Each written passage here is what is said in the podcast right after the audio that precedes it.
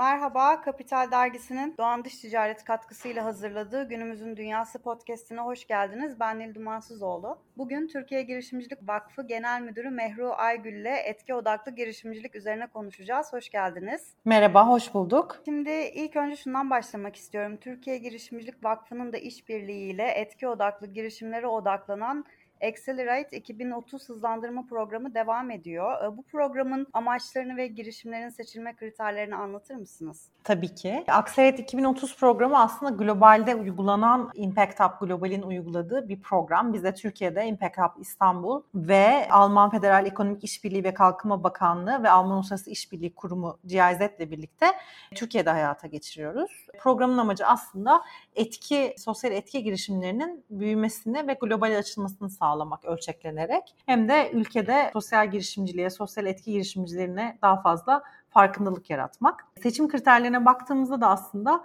biz 5 ana kriterde değerlendirdik gelen başvuruları. Oldukça da çok başvuru geldi programı. Bizim beklediğimizden daha çok başvuru geldi. Bir tanesi biliyorsunuz Birleşmiş Milletler'in sürdürülebilir kalkınma hedefleri var 17 tane. Bu hedeflerden hangisinde bir etki yaratıyor, hangisine adresliyor ona baktık. Büyüyebilir girişim mi ona baktık. Yani çözümü ya da business iş modeli tekrarlanabilir bir model mi? Başka ülkelerde ya da başka benzer sorunlarla. Hangi aşamada ona baktık yani başlangıç aşamasındaki girişimleri kabul etmedik. Biraz daha fatura kesmiş, büyümüş, ürününü doğrulamış girişimleri programa dahil ettik. Takıma baktık yani girişimcilikte biliyorsunuz takım çok önemli.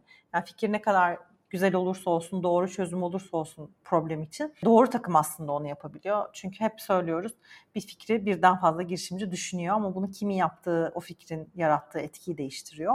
O yüzden de takım ne kadar motive, ne kadar yetkin, yapmak istedikleri işe.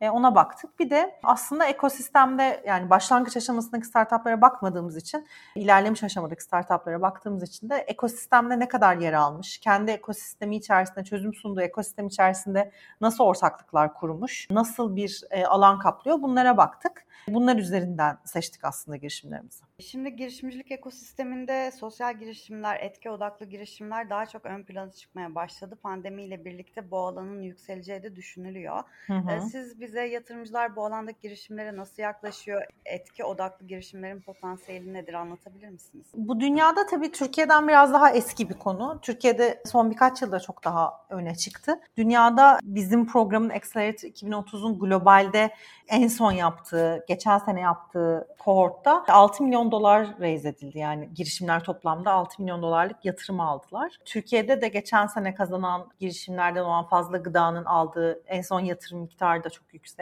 değerleme açısından. Bunlar tabii ki iyi örnekler oluyor aslına bakarsanız. Bir yandan da tabii daha fazla iyi örneğe ihtiyacımız var. Etki yatırımcılığı tarafına baktığınızda da şu anda Türkiye'de etki ya da yatırımına odaklı bir tane yatırım fonu var. Sadece etki yatırımı yapmıyor ama başka yatırımlar da yapıyor. Hatta biz de şimdi Girişimcilik Vakfı olarak ve Bilişim Vakfı olarak bir etki fonu üzerinde çalışıyoruz. Etki yatırım fonu kurmak üzere çalışıyoruz. Çok yeni bir alan, çok gelişecek. Dediğiniz gibi yatırımcılar çok daha sıcak bakıyor eskisine göre. Eskiden biraz daha sosyal sorumluluk gibi bakıyorlardı sosyal girişimlere, etki girişimlerine ama şimdi özellikle arkalarındaki ekonomik model de güçlendikçe etki girişimcilerinin yatırımcılar da bu konuya çok daha sıcak bakıyorlar. Pazar çok daha büyüyecek. Dediğiniz gibi dünyadaki sorunlar, özellikle işte küresel ısınmanın yarattığı sorunlar, Covid gibi global problemlerin yarattığı sorun, ortaya çıkan sorunları çözüm öneren etki girişimleri açısından baktığımızda da çok daha büyüyecek. Çok daha gençlerde de görüyoruz bunu. Biliyorsunuz biz Girişimcilik Vakfı'nda üniversite öğrencisi gençlerle birlikte çalışıyoruz. Bize gelen yani şu anda biz yaklaşık 400 genç programa dahil etmişiz birebir de. 150'den e, fazla girişim kurulmuş. Bunların çoğu etki odaklı girişim. Bir etki yaratmak, dünyayı değiştirmek istiyor bu jenerasyon. Daha çok ülkelere değil dünyaya bağlılar, dünya vatandaşılar dünyadaki sorunlar hepsini ilgilendiriyor. O yüzden de bu ilgi artacak, çok daha fazla artacak ve ben çok daha iyi girişimlerin, çok daha ses getirecek, globalde de çözümler üreten girişimlerin ortaya çıkacağını düşünüyorum. Girişimciler, sosyal girişimciler yatırım bulmakta zorlanıyorlar mı? Neler gözlemliyorsunuz? Çünkü bir veri vardı. Sosyal girişimlerin %65'i finansman arıyor diye. Bu Hı-hı. alanda girişim kurulduğu zaman yatırım bulmak biraz daha mı zor oluyor? Evet biraz daha zor oluyor. Çünkü az önce dediğim gibi yatırımcılar buna biraz daha sosyal sorumluluk projesi gibi bakıyorlardı bundan birkaç yıl önce. Ama işte fazla gıda, biyodizel gibi, Evreka gibi girişimler aslında bunu değiştiriyor bu algıyı. Çünkü çok ciddi bir ekonomik kalkınma yaratıp bir yandan, bir yandan istihdam yaratıp bir yandan da aslında etkiye odaklanabiliyor girişimler. Yatırımcılar da burada kendilerini eğitiyorlar aslında. Yani Türkiye özelinde söylüyorum. Dünyada bu pazar çok daha büyük ama Türkiye özelinde yatırımcılar da yavaş yavaş kendilerini etki yatırımları konusunda büyütüp öne çıkartıyorlar. Erken aşama yatırım biraz daha kolay. Çünkü erken aşama hem size olarak, yatırım size olarak daha küçük olduğu için Orada yatırımcı bulmak daha kolay oluyor. Biraz daha kişisel ilişkiler üzerinden, yakın çevre üzerinden o yatırım bulmak daha kolay. Ama ilerledikçe şirket yani bizim programa aldığımız şirketler gibi ilerlemiş girişimlerin yatırım bulması biraz daha zor oluyor. Çünkü zaten Türkiye'de seri A ve öncesinde ve sonrasında yani biraz öncesinde ve biraz sonrasında seri B, seri C yatırımları zaten az. Etki yatırımları da buraya geldiğinde zaten sayı gittikçe azalıyor. Ama önümüzdeki dönemde bunun çok artacağını görüyoruz. Yani işte biliyorsunuz etki yatırımları için devletin de desteklediği bir danışma kurulu kuruldu. Bu danışma kurulu aynı zamanda işte etki yatırımlarının regülasyonları, etkinin değerlemesi, e, raporlaması ile ilgili bir takım konular üzerinde de çalışıyor.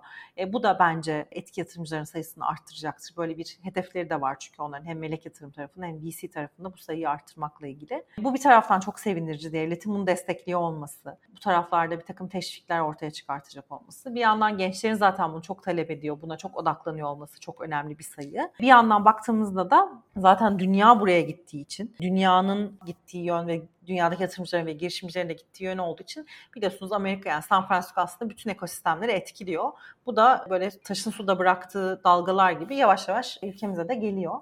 Ben pazarın çok büyüyeceğini düşünüyorum. Yani biz geçen sene bu program gerçekleştiğinde çok daha az başvuru almıştık. Yaklaşık yanlış hatırlamıyorsam 30-35 başvuru almıştı. Bu sene 92 başvuru aldık programı. Bu bile zaten aslında programın güzel bir sorunu adreslediğini gösteriyor. Tabii sadece Türkiye'li girişimciler yok programda. Aynı zamanda Suriyeli mülteci girişimciler de var. Aksaray 2030'un içerisinde. Tabii orada da çok ciddi bir soruna çözüm bulmaya çalışan ihtiyaçtan ve kişisel deneyimlerden ortaya çıkan girişimler var. Etki odağında mültecilerin kurduğu girişimler. Onlar da tabii çok büyük fark yaratıyor aslına bakarsanız. Dünyada ve Türkiye'de sosyal odaklı girişimlerin aldığı yatırım miktarı ile ilgili bilginiz var mı? Yani Türkiye dünyanın neresinde o noktada? Rakamsal olarak veri Türkiye'de yok. Yani öyle bir ayrıca ölçülen bir data yok. Etki yatırımları odağında. Biz de işte kuracağımız fonla birlikte bunu ölçüyor olacağız. Aynı zamanda bahsettiğim etki yatırımları danışma kurulu da aynı şeye odaklanacak. Dünyada baktığımızda da yine bizim Aksarayet 2030 üzerinden az önce bahsettiğim gibi işte sadece son dönemde 6 milyon dolarlık bir yatırım var. Dünyada da bu data henüz yeni yeni toparlanmaya başladı. Bir karşılaştırması yok. Hani bir, bir sene önceki şöyle sene önce böyleydi diyebileceğimiz bir data olmadığı için aslında sadece büyüdüğünü görebiliyoruz aldığımız hikayelerden, yatırım alan girişimlerin hikayelerinden. Ama bu datalar da artık toparlanmaya başlayacak. Bu sene ilk kez yani 2022 raporu için ekosistem, global girişimcilik ekosistemi raporlarında ilk kez etkiyle ilgili data olacağı da söyleniyor. O da çok sevindirici özellikle buna ayrıca bakılıyor olması. Şu anda ama daha çok genel startup ekosistemi içerisinde raporlar ve sıralamalar. O yüzden ayrı bir data yok. Biraz da şu şeye gelmek istiyorum. Bu etki odaklı yatırımları biraz sosyal sorumluluk gibi de bakıyor dediniz. Şimdi bu noktada kurumsal şirketlerle startupların işbirliğinin önemi nedir? Kurumsal şirketler buna sosyal sorumluluktan ziyade daha hani kar odaklı bakmalı mı? Daha kar odaklı gibi bakmalı evet çünkü etki girişimi demek aslında girişim demek. Yani evet sonuç itibariyle yaptığı şey, yapış şekli, elde ettiği karı paylaşma şekli, dokunduğu sorunun ekosistemine dokunuş şekli tabii ki diğer girişimlerinden farklı ama o da sonuçta ticari bir girişim. Dolayısıyla aslında böyle bakılması lazım. Zaten ayrı bakıldığı için daha böyle şey sosyal girişimcilik biraz daha bizde sosyal sorumluluk gibi algılandığı için eskiden bu değişiyor. Son iki senede çok değişti bu. Ama böyle algılandığı için zaten bu noktada. O yüzden biz de aynı şeyi öneriyoruz. Zaten girişimciler de aynı şeyi talep ediyor. Yani etki girişimcisi de bir girişimci sonuç itibariyle Evet yarattığı etki farklı ama Türkiye'de etki yatırımı da olmadığı için aslında yeteri kadar. O yüzden de hani onu adresleyecek yatırımcı ile girişimcinin bir araya geldiği platform da yok. O yüzden etki girişimcileri de klasik yatırımcılara gidiyorlar. Girişimci yatırımcılarına, teknoloji girişimcisi yatırımcılarına diyelim. Dolayısıyla teknolojisi üzerinden, işte scalability'si üzerinden, çözdüğü sorunun üzerinden ve ürün üzerinden değerlendiriliyorlar. Etki tarafından değerlendirilmesi biraz daha az oluyor ama kurulacak yeni fonlar, bu yapılacak çalışmalarla birlikte bunda değişeceğine inanıyorum ben. Peki en çok hangi alanda girişimler çıktığını görüyorsunuz? Hangi alanda eksiklikler var sizce? Şimdi bize gelen başvurular üzerinden de baktığımızda programa aldığımız girişimler üzerinden de baktığımızda sürdürülebilirlik konusu yani işte tekstilde sürdürülebilirlik, tarımda sürdürülebilirlik, gıdada sürdürülebilirlik konusu en çok öne çıkan konular. Bir de tabii Covid ile birlikte sağlıkla ilgili eti girişimleri çok öne çıktı. İşte sağlık, genetik hani o taraflardaki girişimler çok öne çıktı. Dünyada baktığımızda özellikle tarım ve gıda çok öne çıkıyor. İşte gıdada özellikle işte biyo paketleme, doğal paketleme, sürdürülebilir, geri dönüştürülebilir paketleme ya da işte sürdürülebilir gıda, Beyond Meat gibi Amerika'daki etsiz et gibi uygulamalar çok öne çıkıyor. Tarımda da işte sürdürülebilir tarımı destekleyebilmek için susuz, topraksız tarım uygulamaları, tohumların dağıtımı ile ilgili uygulamalar, deniz canlıları ile ilgili bu da çok öne çıkan konulardan bir tanesi son bir senedir. Denizde yaşayan canlıların çeşitliliği, işte onların üretilmesi, sürdürülebilirliği, deniz temizliği gibi konular çok çok öne çıkıyor.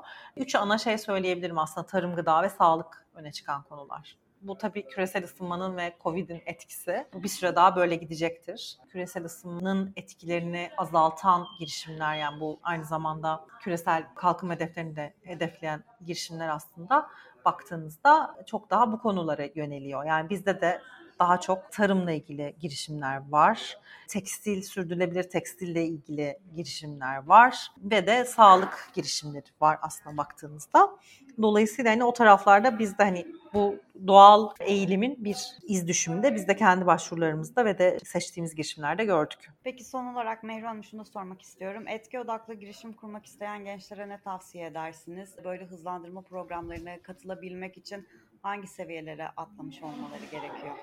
Aksaret 2030 için biraz ilerlemiş olmaları gerekiyor. Yani şirket kurup müşterileri olması, fatura kesmiş olmaları gerekiyor. Bu az önce saydığım 5 kriterde de bir karşılıkları olması lazım. Ama bunun dışında baktığımızda daha yeni başlayan, başlamak isteyen gençler için bir kere neden girişimci olmak istediklerine karar vermeleri lazım. Çünkü girişimcilik kolay bir yolculuk değil. Etki girişimciliği de bundan farklı değil. Dolayısıyla gerçekten isteyip istemediklerine, karakterlerine uygun olup olmadığına, risk almaya ve eleştiri almaya açık olup olmadıklarına bakmaları lazım.